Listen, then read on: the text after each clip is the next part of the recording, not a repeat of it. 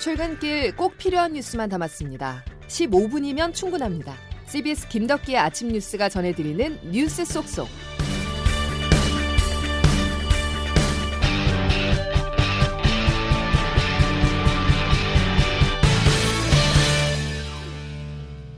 여러분 안녕하십니까? 11월 17일 김덕기 아침 뉴스입니다. 코로나19 신규 확진자가 사흘 연속 200명대를 기록했습니다. 하루 두세 명 정도의 소규모 집단 감염이 전국 곳곳에서 보고되고 있는데요. 전문가들은 대규모 감염보다 더 위험한 상황이 최근의 흐름으로 일상 속에 코로나가 깊숙이 파고들어 언제든 폭발적으로 번질 수 있다고 지적했습니다. 결국 정부는 수도권에 대해서 사회적 거리두기를 1.5단계로 격상할 것으로 보입니다. 첫 소식 황영찬 기자입니다. 거리두기 단계 조정은 권역별로 일주일 단위 하루 평균 코로나19 확진자를 기준으로 삼습니다. 수도권은 100명, 강원권은 10명이 넘으면 격상하게 되는데 최근 일주일 수도권의 하루 평균 확진자는 99.4명, 강원권은 13.9명에 달합니다. 방역당국은 한 달 뒤에는 확진자가 400명에 달할 수 있다며 현 상황을 대유행의 문턱이라고 보고 있습니다. 중앙방역대책본부 정은경 본부장입니다. 사람 간 접촉이 늘어나면 기하급수적으로 확진자가 증가할 수 있는 대규모 유행 위기의 전 단계로 판단하고 있습니다. 확산세는 더 커지고 있고 해당 권역 지자체에서 단계 조정을 검토해달라는 요구도 있어 오늘 오전 정세균 국무총리가 주재하는 회의를 통해 격상이 결정될 가능성이 높습니다. 수도권과 강원도에 1.5단계가 적용되면 관리 대상인 다중이용 시설의 인원 제한이 강화되고 국공립 시설에도 50%만 입장이 가능합니다. 100명 이상의 대규모 행사도 금지되며 등교 수업도 학생 수를 3분의 2로 줄여야 합니다. CBS 뉴스 허영찬입니다. 최근 코로나19 확진 사례 중에 눈에 띄는 특징은 신규 확진자의 절반 이상이 40대 이하 청장년층으로 젊은 층의 확진자 비율이 크다는 점입니다. 젊은 연령층의 확진자 비율이 증가하고 있다는 것은 그만큼 지역사회로의 조용한 전파가 늘어날 가능성이 크다는 얘긴데요. 방역당국은 연말 연시를 앞두고 있는 만큼 모임을 최소해달라고 당부했습니다. 정은경 방역본부장의 말입니다. 이런 송년회나 신년 모임 등 사람 간의 접촉이 많아지면 밀폐된 공간에서 대화와 음식을 먹으면서 마스크를 쓰지 못하는 그런 상황에서의 노출이 많아질 거라고 생각합니다. 최대한 연말 연시의 모임을 비대면으로 전환하거나 식사나 음주를 하지 않는 형태로 바꾸지 않는 한은 전파를 줄이기는 매우 어렵다라고 코로나 사태가 심각해지면서 백신이 하루빨리 나왔으면 하는 마음이 커지는 게 사실인데요. 미국에서 희망적인 소식이 다시 한번 전해졌습니다. 모더나가 개발하고 있는 백신 후보 물질이 94%의 효과를 보였다는 중간 결과가 나왔는데요. 이르면 올해 안에 접종을 시작할 수도 있다는 전망입니다. 워싱턴에서 권민철 특파원의 보도입니다. 미국 코로나 확진자 6일새 100만 명 증가했다는 불길함 속에 희소식도 잇따르고 있습니다. 일주일 전 미국 제약회사 화이자에 이어 오늘 모더나가 백신 개발 관련 중대 소식을 발표했습니다. 이번 결과는 정말 중요한 이정표가 될 수 있습니다. 우리 백신이 코로나19를 예방할 수 있다는 걸 보여줍니다. 백신 개발 마지막 단계인 3차 임상시험에서 95% 효과가 있었다는 겁니다. 화이자의 백신은 이 코로나 예방률이 90%였습니다. 일반적으로 50%면은 승인이 떨어집니다. 더욱이 모더나의 백신은 일반 냉장고에 장기 보관이 가능합니다. 화이자 백신은 영하 70도 보관이라 유통 문제도 안고 있었습니다. 두 백신 모두 FDA 긴급 사용 승인 신청에 들어갑니다. 다음 달 2천만 개의 백신이 풀립니다. 코로나 고위험군이 우선 접종 대상입니다. 생산 능력상 일반 유통은 수개월이 더 소요됩니다. 찜찜한 건 모더나가 오늘 충분한 실험 데이터를 공개하지 않았다는 점입니다. 일부에선 백신 공급 계약서 밀리지 않겠다는 제약회사들 간 과도한 경쟁을 우려합니다. 그럼에도 호재 속에 뉴욕 주요 증시 큰 폭으로 상승했습니다. 오늘 분위기만으론 코로나19 정복도 눈앞에 온 듯합니다. 그러나 WHO 사무총장은 백신 자체가 팬데믹을 종식하지 않는다고 신중한 입장을 밝혔습니다. 워싱턴에서 CBS 뉴스 권민철입니다. 다음 소식입니다. 정부와 산업은행이 대한항공의 아시아나항공 인수를 공식화했습니다. 이로써 세계 10위권의 초대형 국적 항공사가 뜨는 것인데요. 다만 짐칸에는 막대한 채무와 경영권 분쟁 그리고 노조의 저항 등이 실려 있습니다. 조혜령 기자입니다. 대한항공을 보유한 한진그룹은 어제 아시아나 항공 인수를 공식화했습니다. 조원태 한진그룹 회장입니다. 수송으로 국가에 기여한다는 한진그룹의 창업 이념을 수행하는 것이 저희에게 주어진 시대적 사명이라고 생각했습니다. 산업은행이 정책자금 8천억 원을 투입하고 한진그룹의 지주사격인 한진칼이 대한항공의 2조 5천억 원 규모의 유상증자에 참여합니다. 대한항공이 아시아나항공을 인수하게 되면 매출 20조, 자산 40조 원을 보유한 세계 10위권의 초대형 국적 항공사로 재탄생합니다. 하지만 한진칼 지분 47%로 최대 주주로 올라선 사모펀드 KCGI와 반도건설, 조현아 전 대한항공 부사장 등 3자연합이 아시아나항공 인수를 반대하며 법적 대응을 예고하고 있습니다. 경영권 분쟁에서 산업은행이 조 회장 편에 설 가능성이 높다는 이유에서입니다. 또 30년 넘게 유지된 경쟁 구도가 사실상 독점 시장으로 바뀌면서 국내외 기업 결합 심사에서도 독과점 논란이 이어질 것으로 예상됩니다. 양사 노조도 고용 불안을 초래할 수 있는 일방적 인수합병에 반대한다고 밝혀 향후 진통이 예상됩니다. CBS 뉴스 조혜령입니다. 오늘 오후 2시 대구와 부산, 경남, 경북의 시선이 한 곳으로 모입니다. 김해신공항 검증위원회가 김해신공항 타당성 결과를 발표할 예정인데요. 김해공항 확장이 백지화할 것으로 일단 전해지면서 내년 선거를 앞두고 국책 사업이 뒤집어졌다는 지적이 일고 있습니다. 김동빈 기자가 보도합니다. 국무총리실 산하 김해신공항 검증위원회는 지난 2016년 박근혜 정부 당시 해외 업체가 실시한 타당성 결과를 1년여 동안 재검증해왔습니다. 검증위는 안전, 소음, 환경, 시설 등 4개 분야에 걸쳐 검증한 결과 김해신 공항 계획을 사실상 백지화하는 방향으로 가닥을 잡은 것으로 알려졌습니다. 오늘 오후 2시 검증위는 결과를 서울 정부청사에서 발표합니다.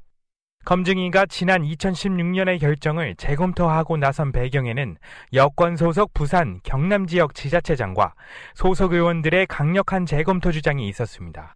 김경수 경남도지사입니다. 김해공항 확장 문제는 말 그대로 정치적 결정입니다. 이런 이유로 이번 검증 결과에 대해 일각에서는 내년 재보궐 선거를 의식해 김해 신공항 결정을 뒤집은 것 아니냐는 지적도 나옵니다. 김해 신공항 계획이 백지화될 경우 부산 가덕도와 경남 밀양이 후보지로 재부상하기 때문입니다.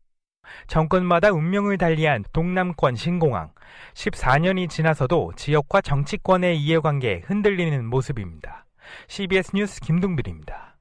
이런 가운데 권영진 대구시장은 김해신공항 계획 백지화에 대해서 천인 공로할 일이라면서 반대 입장을 분명히 했습니다. 권 시장은 김해신공항은 영남권 5개 자치단체가 지난 10년간 갈등한 끝에 결정한 대안이라면서 대구 경북은 가덕도 신공항에 합의해 준 적이 없다고 반발했습니다. 정부의 24번째 부동산 대책 발표가 임박했습니다. 임대 시장을 안정시키기 위해서 임대차법을 시행했지만 오히려 전세값이 상승하고 있는 게 현실인데요. 그래서인지 시장에서는 큰 기대를 하지 않는 분위기입니다. 김명지 기자가 취재했습니다. 정부가 내일 전세난 관련 대책을 포함한 서민 중산층 주거 안정 방안을 발표할 것으로 관측되고 있습니다. 전세 시장에서의 수요는 늘어나는데 재건축 실거주 의무와 계약갱신 청구권 등 조치로 공급이 줄면서 전세난이 전국으로 확산한 데 따른 조치입니다. 정부는 임대주택을 대폭 확대해 수요를 충당하는 방법을 고심 중인데 일각에서는 10만 호 이상 수준까지 거론되고 있습니다. 하지만 정부 계획상 올해 공급 규모가 건설형까지 포함해 13만 호라는 점을 생각하면 시간이 빠듯합니다. 전문가들은 정부가 기존의 주택을 적극적으로 매입하거나 임차의 전세를 공급하려 하더라도 다룰 수 있는 매물 자체가 적다고 분석합니다. 대한건설정책연구원 이은형 책임연구원입니다. 아파트가 부족하다는 시장에다가 아파트의 대체제로 빌라나 단독을 공급하겠다는 얘기가 되는 거예요. 그래서 이걸 과연 수요자들이 이쪽으로 옮겨갈 것이냐. 주택담보대출과 재건축 분양권 등을 얻기 위한 실거주 요건이 전세 매물을 줄이는 데 영향을 준 만큼 이를 부분적으로 완화할 필요가 있다는 지적도 나옵니다. CBS 뉴스 김명지입니다. 물러설 수 없는 NC와 두산의 한국 시리즈가 오늘부터 시작합니다. 두산에서 뛰다가 지난해 NC로 이적한 국내 최고 포수 양의지가 양 팀의 핵심이라는 분석입니다. 보도에 임종률 기자입니다. NC는 4년 전 첫 한국 시리즈에서 두산의 4전 전패로 무너졌습니다. 당시 시리즈 MVP 양의지가 공수에서 눈부신 활약으로 NC의 우승을 막았습니다. 그런 양의지는 지난해 NC로 옮겨와 올해 포수 최초로 30홈런 100타점 기록을 세우며 팀 창단 첫 정규 시즌 우승을 이끌었습니다. 역시 NC의 첫 한국 시리즈 우승을 노리는 양의지는 5차전에서 끝내겠다며 자신감을 드러냈습니다. 빨리 끝나고 쉬고 싶었어요. 주말이라서 차가 내려갈 때 차가 밀리니까 평일날 내려간 게 좋습니다. 두산 김태형 감독도 농담이었지만 옛 제자에 대한 경계심을 드러냈습니다. 아, 저는 어떤 놈인데 최선을 다하겠죠. 그렇지만 어, 예 정이라는 게 있으니까. 두산의 저력도 만만치 않습니다. 양의지가 떠났음에도 지난해 통합 우승을 차지한 두산은 올해도 모기업의 경영난과 선수들의 부상으로 정규 시즌을 3위로 마쳤지만 LG와 KT를 차례로 꺾고 6년 연속 한국 시리즈에 진출해 사기가 높습니다. 오늘 1차전에 NC는 19승의 루친스키, 두산은 20승의 알칸타라를 선발 투수로 세워 기선제압에 나섭니다. CBS 뉴스 임종률입니다. 우리나라 축구 대표팀과 카타르의 평가전이 오늘 오후 10시 예정대로 치러집니다. 대한축구협회는 파울로 벤투 감독이 이끄는 대표팀 전원에 대해서 오스트리아 현지에서 세 번째 코로나19 진단 검사를 실시한 결과 선수 가운데 추가 확진자가 나오지 않아 카타르와 A매치를 치르기로 했다고 밝혔습니다. 요즘 최대 관심사는 코로나19와 함께 미세먼지입니다. 오늘도 중국발 미세먼지가 영향을 미치고 있는데요. 문제는 앞으로입니다. 날씨가 점차 추워지면서 중국이 본격적으로 난방 가동을 시작했기 때문입니다. 베이징에서 안성용 특파원입니다. 어제 베이징의 초미세먼지 수치는 99로 전날에 83보다 더 나빠졌습니다. 베이징은 아침부터 뿌연 연무에 잔뜩 가라앉았고 주요 거리의 통행 인파도 눈에 띄게 줄었습니다.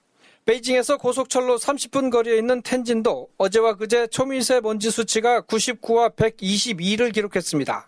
같은 기간 서울의 초미세먼지가 44와 52였던 점을 감안하면 중국의 미세먼지의 심각성을 잘 알 수 있습니다. 랴오닝성 다련과 허난성 일부 도시는 이산화황과 이산화질소 등 6가지 오염물질을 합산한 대기질 지수가 200을 넘거나 근접해 적색 경보가 발령됐습니다. 코로나로 멈췄던 공장이 다시 돌기 시작한 것도 대기질 악화의 한 원인이지만 겨울철 난방 시작과 대기 정체가 더 큰 요인으로 보입니다. 지난해 발표된 한중일 공동 연구 결과에 따르면 2017년 기준으로 서울과 대전, 부산 등 3개 도시의 연중 초미세먼지 가운데 중국의 영향은 32.1%였습니다. 베이징에서 CBS 뉴스 안성료입니다. 중국의 공기는 탁하다고 하는데 우리나라는 어떤지 한번 알아보겠습니다. 이수경 기상 리포터. 네, 기상청입니다. 예, 오늘 출근길 공기질 어떻습니까? 네, 오늘도 미세먼지 농도는 중서부와 영남 지역을 중심으로 높아서 오후까지 공기질이 나쁜 곳이 많겠습니다. 다행히 비 소식이 있어서 밤에는 먼지가 해소될 가능성이 높겠는데요. 더불어 오늘도 온화한 날씨가 이어지면서 평년 기온을 크게 웃도는 날씨를 보이겠습니다. 오늘 제주도는 오전부터 호남 지방은 낮부터 비가 내리겠는데요. 경남 남해안과 중부 지방은 주로 저녁이나 밤에 비가 예상되고 이에 앞서 경기 남부와 충청 도 지역은 산발적으로 가끔씩 비가 내리는 곳이 있겠습니다. 이번 비는 내일까지도 이어질 것으로 보이는데 예상 강우량은 적게는 5에서 많게는 30mm 정도입니다. 오늘 내륙을 중심으로는 낮과 밤의 기온차가 10도 이상 커질 것으로 보이는데요. 현재 기온 어제보다 4, 5도가량이 높아서 서울은 12도 안팎의 춥지 않은 날씨입니다. 낮 기온 서울과 파주, 춘천 17도, 강릉, 대전 21도, 광주, 부산 22도로 어제와 비슷하거나 약간 낮겠습니다. 날씨였습니다. 들으신 것처럼 어제 아침보다 대기질이 더 나쁩니다. 오늘은 KF80 이상의 황사 마스크 꼭 착용하시고 코로나와 미세먼지 두 가지 모두 막아내시기 바랍니다. 자, 화요일 김덕기 아침 뉴스는 여기까지입니다. 내일도 필요한 뉴스들로만 꽉 채워드리겠습니다. 고맙습니다.